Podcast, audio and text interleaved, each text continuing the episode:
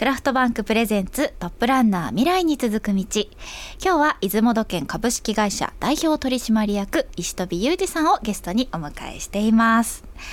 石飛さんここまで本当にたくさんのお話聞かせていただきましたがこれから取り組んでいきたいことなどございますか？まあ、一つはですね住八が今全国で広がっておりましてですねただこれを安定供給できるようにまずあのじっくり身の丈を忘れずに安定供給をしたいと思ってるのが1点目ですね。はい、そしてあの RC の賃貸マンション RC の鉄筋コンクリートの賃貸マンション住の家の出雲で今やってきたんですけどこれを松江市米子市米子市は鳥取県なんですけどね、ね、あそこの方へ展開進出してですね、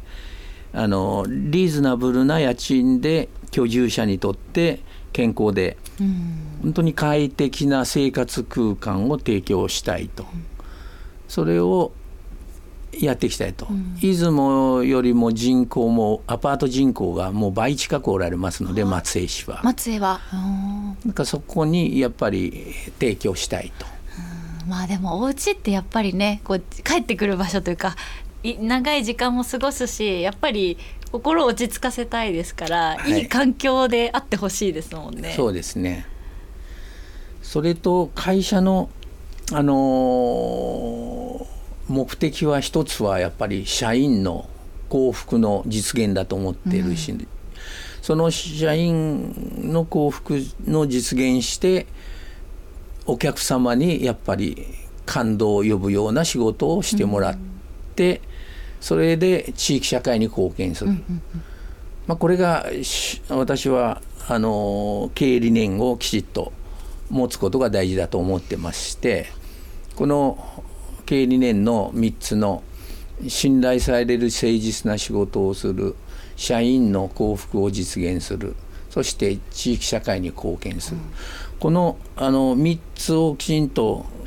やっぱり継続をすることが今後100年継続企業になることだと思ってます。うん、目標はやっぱり100年先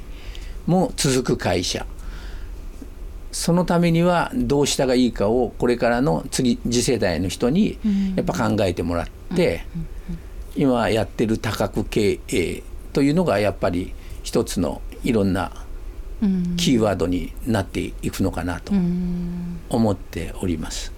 先ほどおっしゃってたその経営理念にもありましたけどやっぱり全部つながってるというか社員の方がまあ幸せであればこう健やかに働けてそうするといい仕事ができてで社会に貢献できるっていうそうするとそれがまた嬉しくて頑張れてみたいな。そう。なんですね。そうですよね。100年継続企業なかなかね簡単な道ではないかもしれないですが。今40年余りですので これから60年で100年で、はい。うん。それからまた100年続くように地域になくてはならない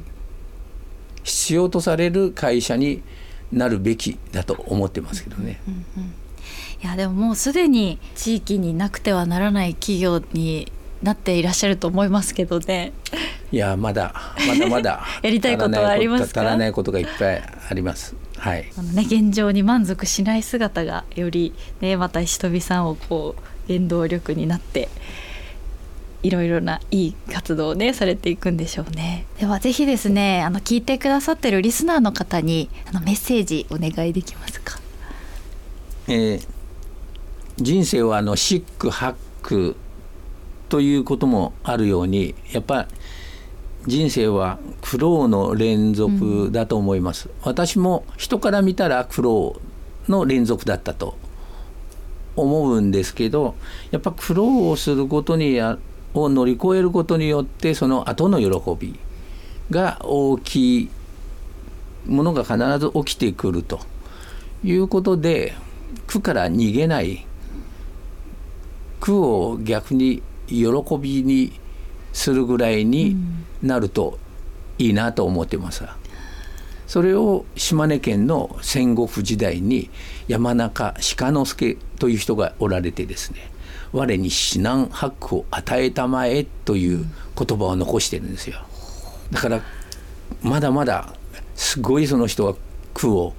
我々はもう想像がつかないぐらいな苦を味わってるんですけど、苦難を。だけどそこをやっぱり超えると、いいことがあるということを多分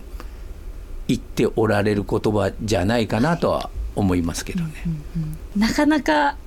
簡単にはそういうマインドになれないんですが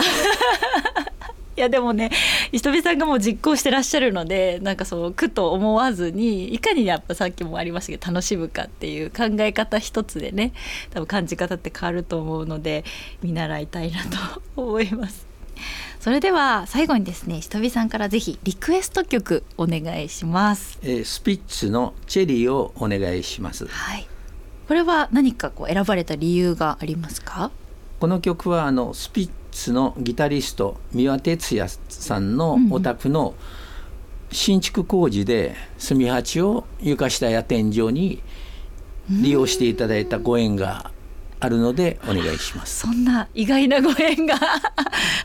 三輪さんのお家に炭鉢があるんですね。そうです。すごい。ではこの後お聞きください。今日のゲストは出雲土建株式会社代表取締役石飛裕二さんでした。石飛さんどうもありがとうございました。ありがとうございました。さてクラフトバンクプレゼンツトップランナー未来に続く道いかがでしたか？えー、そういえば石飛さんあの日頃ですねついつい炭八にまつわる人の健康について話してしまうのが、まあ、職業病と言いますかというふうにお話しされていました あの私もですねいろいろお話聞いてすっかりとこう炭の家炭八が気になってしまって将来私も炭の家に住みたいななんて思ってしまいました。えー、番組では全国各地で建設や土木などを通じてまちづくりを進めている次世代リーダーを募集しています。次戦他戦は問いません。我こそはこんな方がいるよという情報がありましたら番組までご連絡ください。メールアドレスはトップアットマークミュージックバード .co.jp top アットマークミュージックバード .co.jp です。またこの番組はオーディにてアーカイブをお聞きいただけます。聞き逃した方やもう一度お聞きになりたい方はぜひチェックしてみてください。来週はどんなトップランナーが登場するのでしょうか？お楽しみに。お相手は中辻恵子でした。